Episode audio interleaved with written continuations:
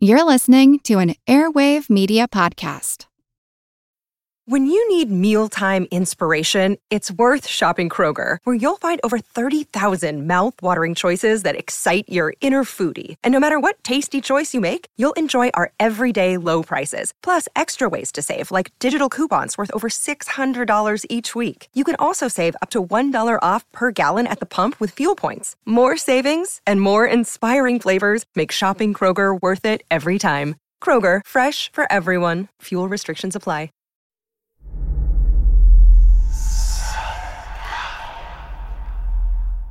Hey y'all, spooky season is here, and if you're looking for a show to whet your appetite for a little haunted history, then I'd like to invite you to check out Southern Gothic, a chart-topping history podcast that explores some of the most infamous legends, folklore, ghost stories, and hauntings of the American South. We've covered all sorts of stuff from the Bell Witch of Tennessee to the disappearance of the Confederate submarine, the H L Hunley. Not to mention our deep dives into the local lore of some of America's oldest and most haunted cities, like New Orleans, Charleston, and Saint Augustine. So, if you're ready for a little good old-fashioned Halloween storytelling with a commitment to quality historical research, then be sure to check out Southern Gothic today. It's available now on all your favorite podcast apps.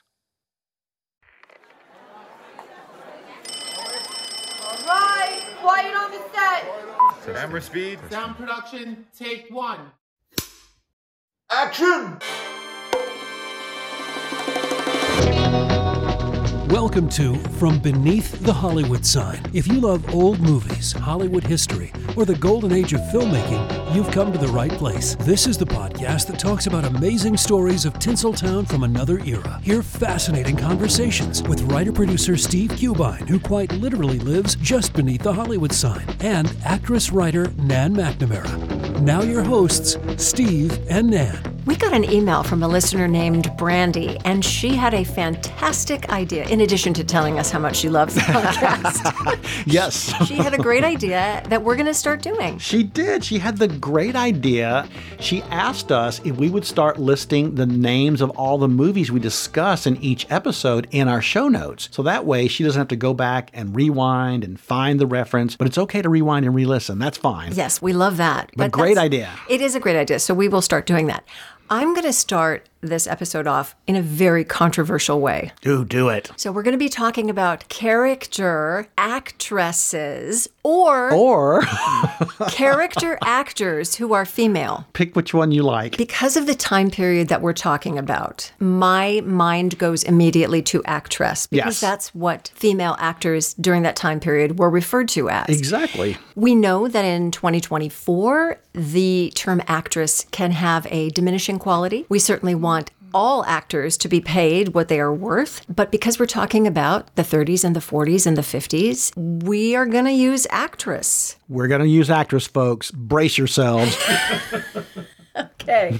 All right. This is a topic both you and I Oh, we love, we love this topic. We do. And we've talked about a few character actors and actresses in previous episodes, but now we get to focus on just the ladies. Yes, and some of our favorites. Of course, stars are stars and they make a movie, but it's the character actors, to me, that just put the finishing touch on a perfect movie. Exactly. It's like that frosting and the cherry. They provide that for, for my mind. And the first one we're going to talk about is the mother of all mothers, Beulah Bondi. Uh, now, the first thing that comes to mind with Miz Bondi is It's a Wonderful Life. Of course. I think that's what everybody thinks of her most from, is It's a Wonderful Life. Ma Bailey. And Ma Bailey. And even as a young person watching that movie for the first time and the second time and the third time, I'm always struck by the way she is able to play the same character with two different sets of circumstances. Yes. And how different she is. Yes, absolutely. And just a testament to who she was yeah, as an actress. She was a phenomenal actress. And you, you can see it in that one film. As you, you mentioned, you know, she's the warm, kind, understanding Ma Bailey had George lived. Mm-hmm. But had George never been born, she was cold and aloof and this harsh woman. So, you know, it's a, an attribute to her acting ability. It really is. And I think in a lot of ways, her whole career can be defined by the Ma Bailey character, because when she played Sweet, there was nobody sweeter mother. She was the best mother. She was so lovely and kind. And I think of her in movies like Remember the Night, where she plays Fred McMurray's mother, oh. who actually helps reform yes. the petty thief, Barbara Stanwyck. Yes, right. because right. of her goodness and her kindness. And she's so great in Our Town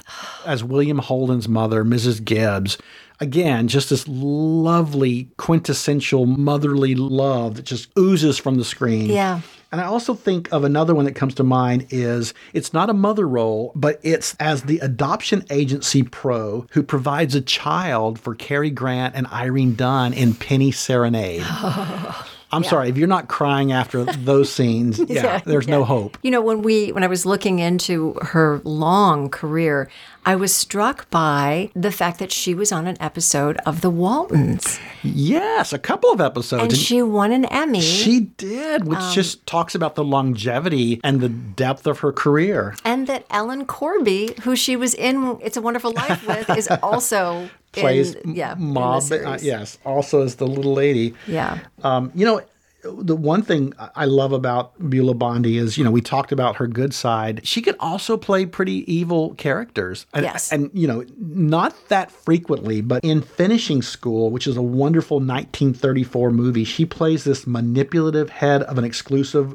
girls' boarding school, and she makes life miserable for Ginger Rogers and Frances Dee. She's just horrible. You can't even imagine it's the same woman. And then she's also in a movie called Bad Boy from nineteen thirty-five, and she's James Dunn's horrible, disapproving mother. So, you know, there, there was a little dark side to Beulah there, sometimes, there too. There definitely was. And I think that really is a testament to what a wonderful actress she was. Because yeah. that's not an easy thing to do. Usually you get cast as one thing or another. And as we'll talk about with other character yes. actresses, they do get typecast. They and do get typecast. Beulah did a lot. Beulah was at both ends of the spectrum. She really did. She was nominated twice for an Oscar uh, for Best Supporting Actress. The first time was in the movie The Gorgeous Hussy from nineteen thirty-six, and she played our First Lady, Rachel Jackson, in a pretty stunning performance. It's a powerful but small part, but you don't forget her mm-hmm. once you watch that movie. And her second Oscar nomination was for the wonderful movie that I adore called Of Human Hearts uh-huh. from nineteen thirty-eight, where she played Jimmy Stewart's kindly mother. In fact, Beulah Bondi was often called Jimmy Stewart's mother in Hollywood because she played his mother so, so many, many darn times, times. Yeah, and, yeah. and so beautifully. Yeah. Yeah. Well, Beulah Bondi, we miss you. And, you know, I just want to say one last thing about Beulah Bondi yeah, before we please. move on is, if you only watch one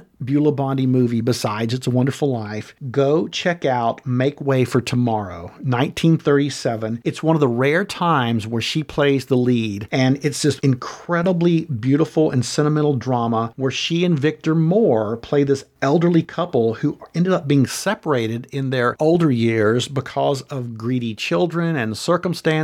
And it is heartbreaking. And it is one of her best performances of her career. Make Way for Tomorrow. We will put that in the yes. show notes. Our next actress is someone who I just recently saw in something, Elizabeth Patterson. Yes, we love Elizabeth Patterson. Born in eighteen seventy-four, she passed away in nineteen sixty-six, also had a long career, and is a Tennessee she gal. She is a Tennessee gal. I she, love that. She was born in Savannah, Tennessee. I think most people know her for playing the kindly Missus Trumbull, yeah, the neighbor on I Love Lucy, who, right. who started out as this really crabby lady who was all against little Ricky right. because it was an adults-only building, but then she met him and she fell in love with him and she becomes his babysitter. Yes, I think yes. that's the thing that most people know her from, but she just had these soulful, earnest eyes, and she had this little scrawny body, and she kind of would shuffle around in a very comic way. She excelled, I think, in comedies and dramas equally. I, I do too. She She wasn't in, according to my research, a film until she was fifty-two. Yes, it's very true. Because uh, she got her start in college and theater, and then she went to Chicago. She got very active in the Chicago theater scene, and she made her Broadway debut in nineteen thirteen in a play called Everyman. And she mainly stayed in Broadway during her twenties, thirties, and forties. Right. And then she finally made her screen debut in her fifties called The Boyfriend in nineteen twenty-six. Wow. She is also also in Remember the Night. Yes, as the aunt of yes, Fred McMurray. Right. She was so great at, like Beulah Bondi, playing these kind, loving mothers. She's in so many great movies. She's in Tarnished Lady, nineteen thirty-one, with Tallulah Bankhead. Also, Bill of Divorcement, nineteen thirty-two, as Katharine Hepburn's aunt. No Man of Her Own with Clark Gable and Carole Lombard. I mean, she's just in so many great movies of the era. And working with so many huge stars. So many great stars. But I think some of my personal favorite performances of hers, she is unforgettable in Tobacco Road, mm. where she plays Charlie Grapewin's troubled wife in that whole Depression era drama. She's incredible. And she's also really good. And she played this role twice, which I find very interesting. She's in the nineteen thirty-nine film, The Cat and the Canary, mm. with Bob Hope and Paulette Goddard. But she'd played the role of Aunt Susan in the nineteen thirty version called The Cat Creeps, which I found very interesting. And it's based on a play by John Willard. So, you know, I love that she can play it in nineteen thirty. She can play it in nineteen thirty-nine. Right, right. A couple of other movies that listeners may want to check out of hers. If you haven't seen Sing You Sinners, uh, she plays Bing Crosby, Fred McMurray, and Donald O'Connor's mother. She's great in that. Also, I Married a Witch, which we've talked about in our Halloween yes. episode. She's the housekeeper of Frederick March. And she's also wonderful as Ella Raines' aunt in Hail the Conquering Hero in nineteen forty-four and in the Elizabeth Taylor, June Allison, Margaret O'Brien version of Little Women, Little Women. nineteen forty-nine. Yeah. So those are great movies from her if you want to get a, a chance to check her out. Our next actress that we're going to be talking about is Virginia Christine.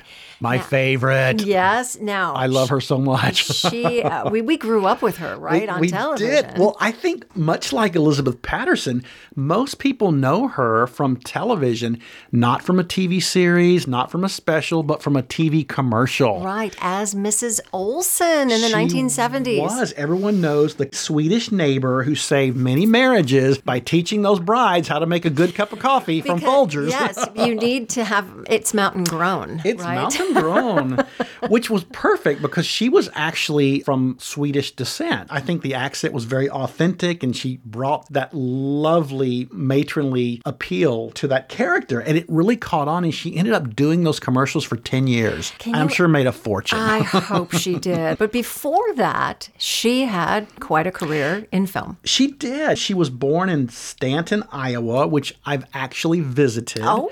I One time I shot a movie in another part of Iowa, and on my day off, I drove to this little tiny town of Stanton, Iowa, in the middle of cornfields. And the beauty is, in the town, they have two water towers, and they've painted them to look like a cup of coffee and a percolator in honor of their hometown girl, Virginia I Christine. I love that. That is so sweet. Yeah, so it's kind of fun. She was raised there in Iowa, but her family moved to Los Angeles, and when she got there, she started training with a great actor named Fritz Feld, whom she ended up marrying, and they had one of the longest and probably happiest marriages in Hollywood, which I love. But she started out as a leading lady. I mean, she she was blonde, she was blue-eyed, she was beautiful, and she slowly made the transition over to character actress. Yes. Which I find interesting. I do too, and probably fairly rare that that happens. You know, some of her first films, actually her very first film was a movie called Edge of Darkness in nineteen forty-three, which starred Errol Flynn and Anne Sheridan. And in it, she played a Norwegian peasant girl. So once again, typecast mm-hmm. as the Scandinavian beauty. Mm-hmm. Those good Midwestern roots. Exactly. But one of her early movies, now it's a cult classic, she was cast in The Mummy's Curse in nineteen forty-four, where she plays this ancient Egyptian mummy who comes back to life and wreaks havoc on everybody. So,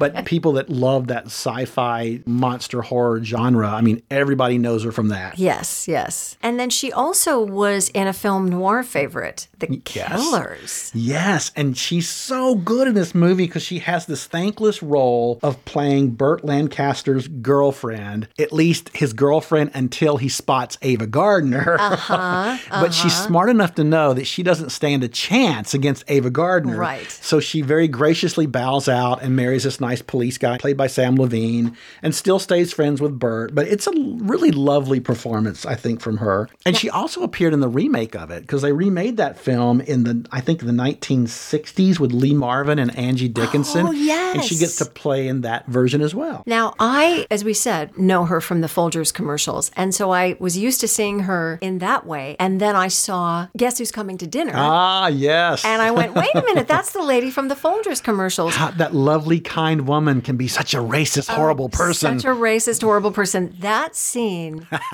it, it's it's maybe, it's probably one of my top ten if you were to pick like yes. a single scene from a film. When Katharine Hepburn walks her out to her car. Come along, Hillary. But darling, what you must be going through. You must try not to worry about it. Now, I have some instructions for you. Mm. I want you to go straight back to the gallery. Start your motor. When you get to the gallery, tell Jennifer that she will be looking after things temporarily. She's to give me a ring if there's anything she can't deal with herself. Then go into the office and make out a check for cash for the sum of five thousand dollars.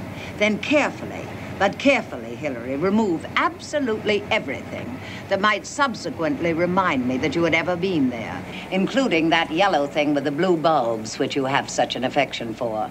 Then take the check for five thousand dollars, which I feel you deserve, and get permanently lost. It's not that I don't want to know you, Hillary, although I don't. It's just that I'm afraid we're not really the sort of people that you can afford to be associated with. Don't speak, Hillary. Just go.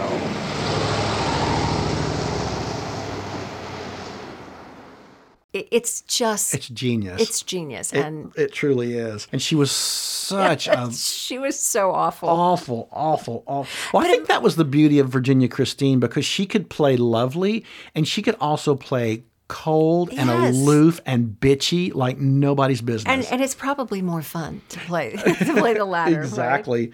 Right? She got a real boost in her career because she had a very small part in nineteen fifty in the film The Men, which was Marlon Brando's film debut. Oh. And she really impressed the producer, the great Stanley Kramer. Wow. She became a favorite actress of his, and he placed her in almost all of his movies after that. And, you know, she's in Cyrano de Bergerac, which Jose Ferrer won the Best Oscar yes. for. She's in High Noon with Gary Cooper and Grace Kelly, which was a Stanley Kramer production. Not as a Stranger, which had the most eclectic cast. It's Olivia de Havilland, Robert Mitchum, Frank Sinatra, oh. Gloria Graham. I've never seen that. It's the strangest cast ever. But again, she gets to use her Swedish ancestry because she ended up coaching Olivia de Havilland, who With has to do a Swedish accent. Ah.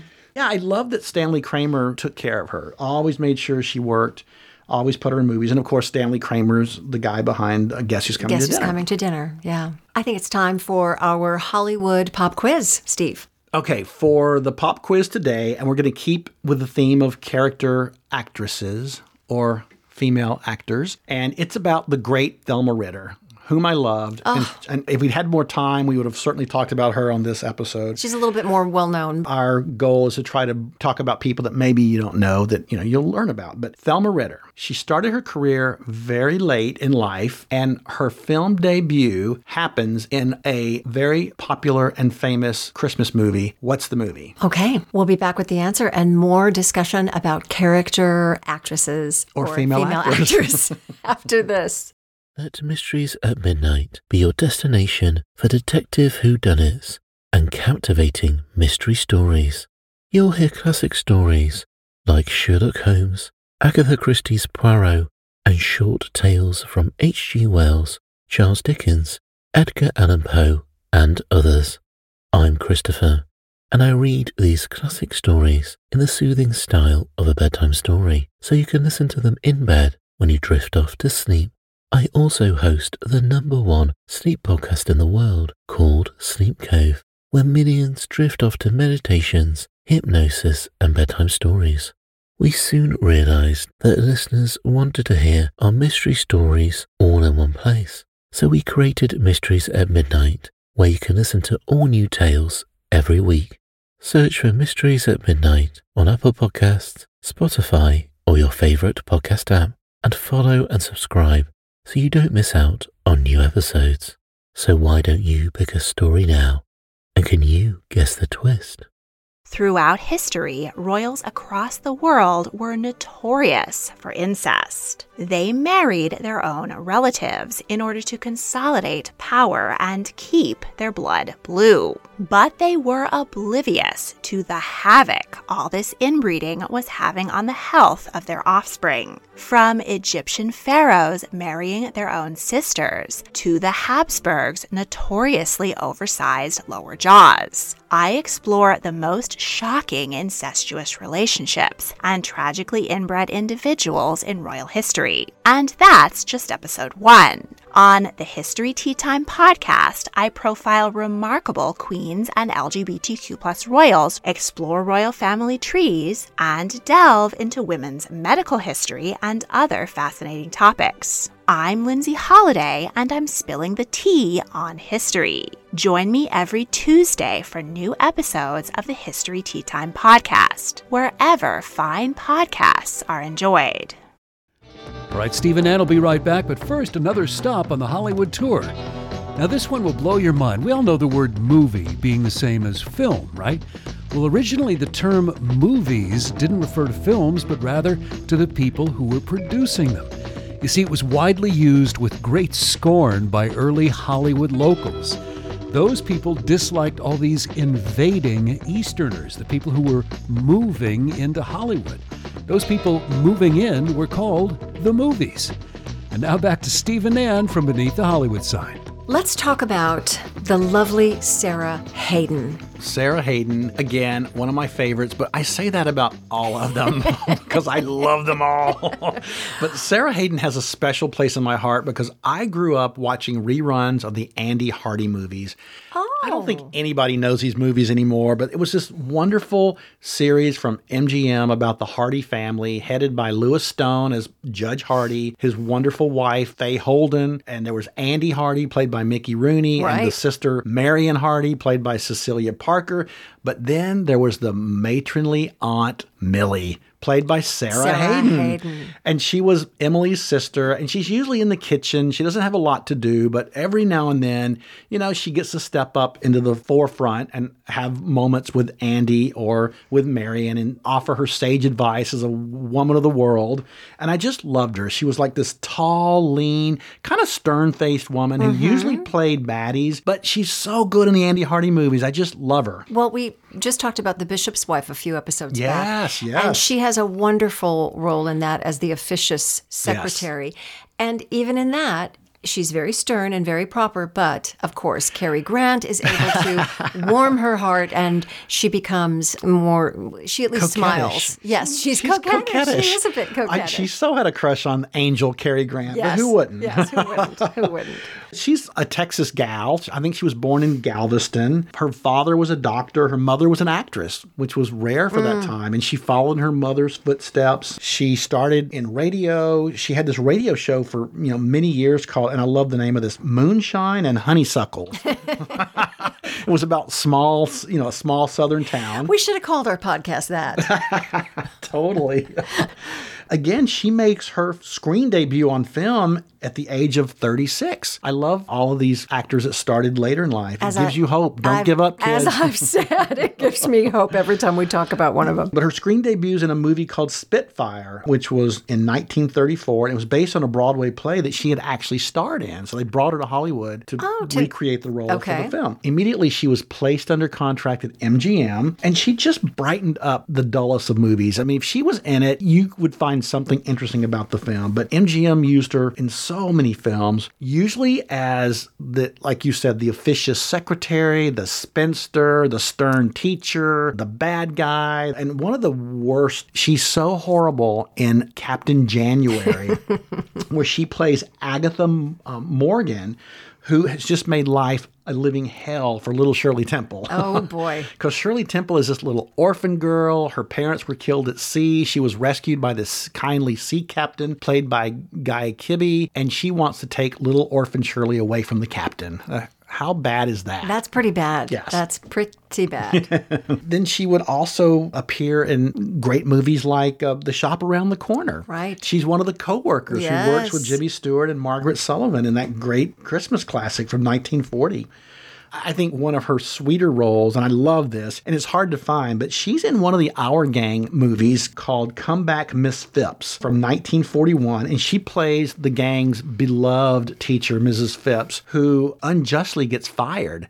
So the kids take it upon themselves to get Missus Phipps her job back, and comedy and craziness ensues. But it's a great movie, and she's really, really wonderful in it, and you can see why the kids loved her so much. And she's also in Our Vines Have Tender Grapes in yes. nineteen forty-five. I mean, blink and you'll miss her. I mean, she has such a tiny, tiny part as one of the townspeople friends, but you always gravitate towards her. She yes. just had one of those faces and, yes. and that presence about her that I think was wonderful. One of my favorite movies that she's in is a movie from nineteen thirty-four called Under Cover of Night. And it's really a strange part for her. And it's kind of bizarre. And I can't believe I'm talking about it. But she plays this professor, Janet Griswold, and she's about to discover this great discovery in physics because Sara Haden's a physicist. Okay, which I can just, buy. I totally can take, buy that. Take the leap. But then she has this husband who's jealous of her scientific advances. I, oh, well, what does he do? He basically causes her to have a heart attack by throwing her dog out the window. No, he does not. I'm sorry. I do should not that. laugh. At, I should not laugh at that. I should not well, laugh at that. Well, it's so preposterous. It's horrible.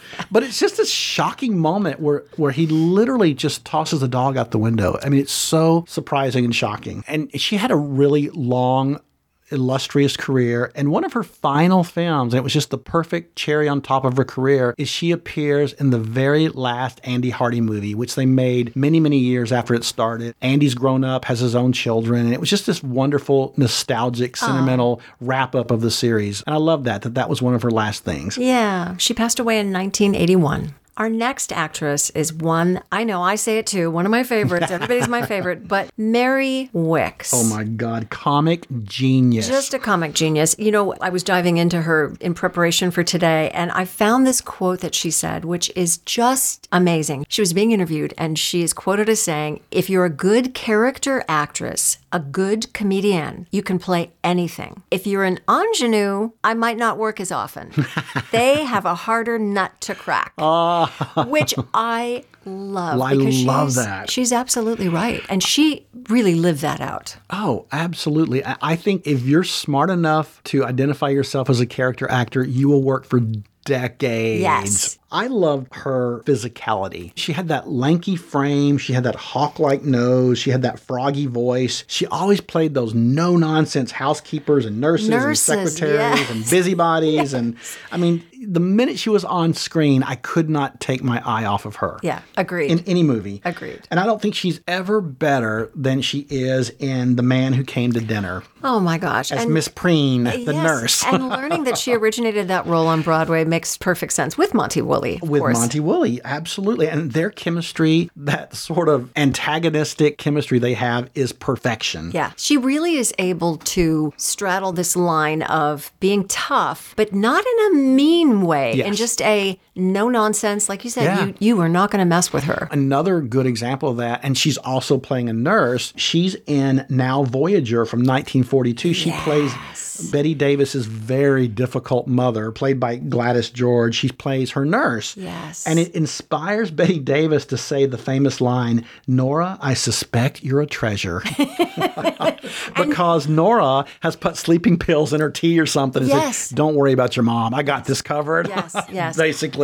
And really that does sum up kind of Mary Wickes, that she was a treasure. And she and, handled her business. Yeah. She, she took care of things. I personally love her as the nosy housekeeper in White Christmas. Yes. I mean, it's another one of those stock characters, but she She makes it specific to that story, and she's really bringing everybody together in the end. Yeah, I mean, her nosiness really helps yes. further on the plot, and, and helps does. everyone reach their objectives. Right, right. It was a very, a very key role. I know, and who can forget her in The Music Man? She's Missus Squires in The Music Man. She's so wonderful, and just, again, that physicality is so hilarious as she sings her songs and does her thing. It's yeah. just genius. One of the ones I remember her from as a kid is The Trouble with Angels. Oh, of course, yes. And seeing her as a nun, and again, she, I think she was the, was she the physical education I think teacher? so, Sister Clarissa. Was okay, that it? wow, yeah. Good for you. Sister Clarissa. Pulled, pulled that out. And again, she is playing a similar character, but she finds a way to make it her own. I don't mean this in a disrespectful way, but she's a very comical looking woman. But if you want her funnier, put her in a nun's habit. And right. There you have it. Right. And just being able to play that dry, committed, serious. Oh, that deadpan, hilarious.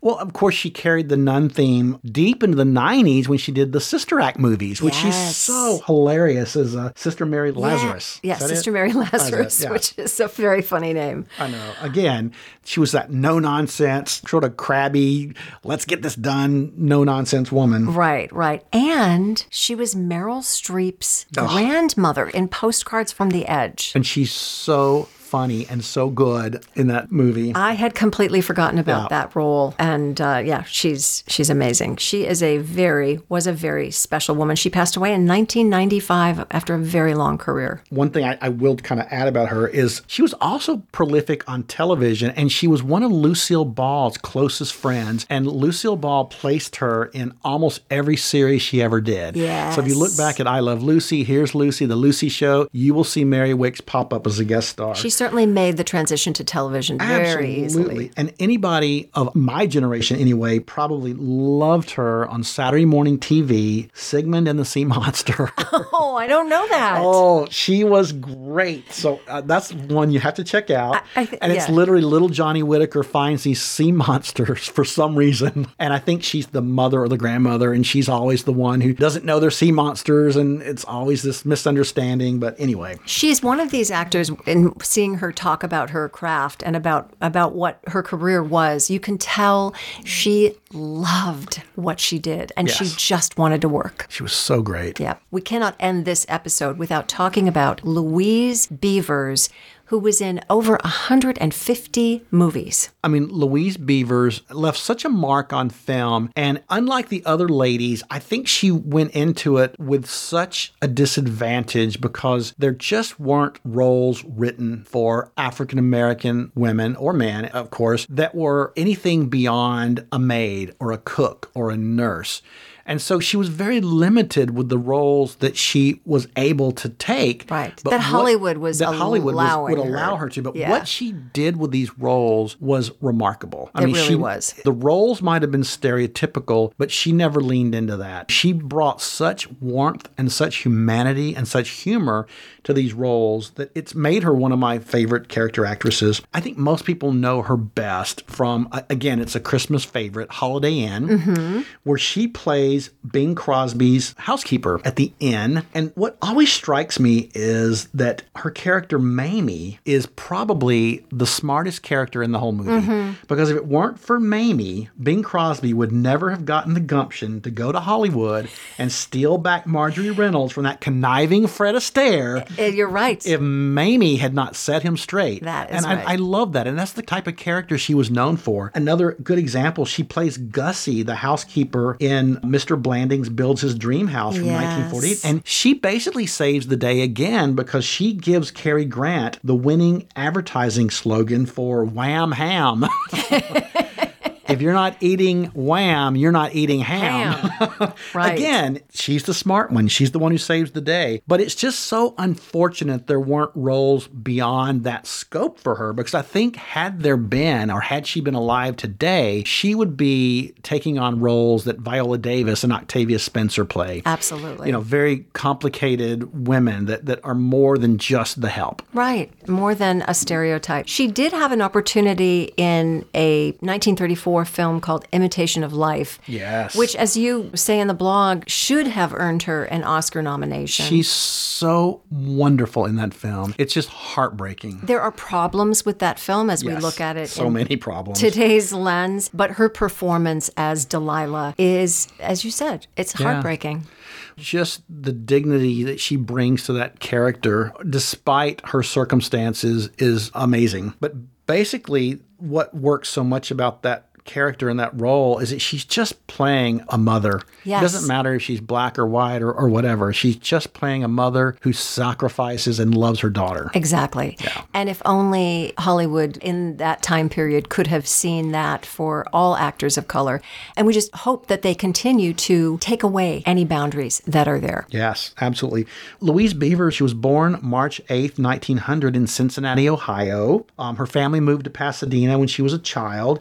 And she, it's, this is, I find this interesting. She started her career as a member of the Lady Minstrels, which was a group of these young women who staged amateur productions and appeared on stage at the Lowe's State Theater. Yeah. And an agent for black performers saw her performing as a Lady Minstrel and uh, offered her the opportunity to audition for a, a film. And she made her screen debut in a very small role in the very famous version of Uncle Tom's Cabin from nineteen twenty-seven. Mm. Again, a movie with problems and stereotypical characters, characters, but I think important in the historical sense of the film history. Right. And then after that, her career just took off. She appears in Everything. dozens and dozens yeah. and dozens of movies. You know, usually The Maid. She's Constance Bennett's maid in What Price Hollywood in nineteen thirty-one. She's the hilarious maid of Mae West in She Done Him Wrong in nineteen thirty-three. She's B B. Daniels' maid in forty-second Street in nineteen thirty-three. So she got the maid thing down. Yeah, yeah. But she got a really rare chance to play something other than the maid. And I've never seen this movie, and it's very hard to find. I would love to see it.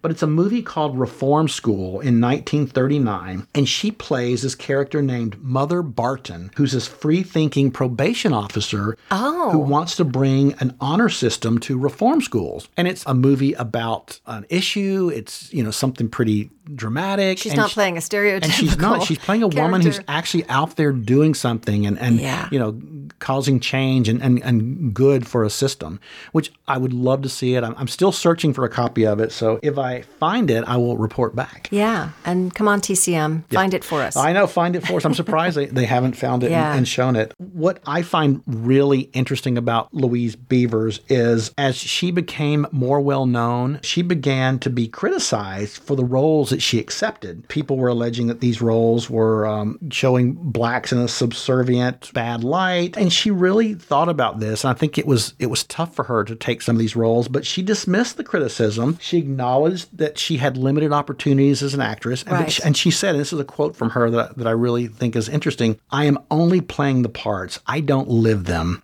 She actually got very involved with the civil rights movement, mm-hmm. really trying to support other African-American artists. Mm-hmm. You know, I, I think she recognized the limitations and she did with it what she could. And she, you know, made a career out of it. So you can't knock her for that. And she died way too young. Way too young. In nineteen sixty-two. Yeah. But great actress, always brought something special to every movie she was in. She absolutely did. I think we could talk about so many more. Oh, so many more. Agnes Moorehead, Mary Boland.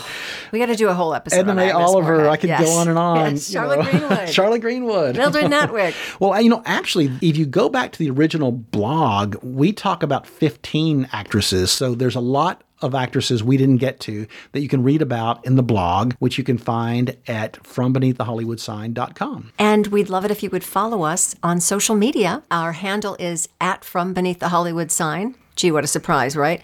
And you can find us on Facebook, Instagram, and on YouTube, where you'll also see some photographs of the people that we've been talking about. Before we go, let's give the answer to this week's Hollywood Pop Quiz. Yes, and the question was, in what holiday film does the great Thelma Ritter make her screen debut? And she was, I think, in her thirties at this point. I don't know. Oh, I'm shocked.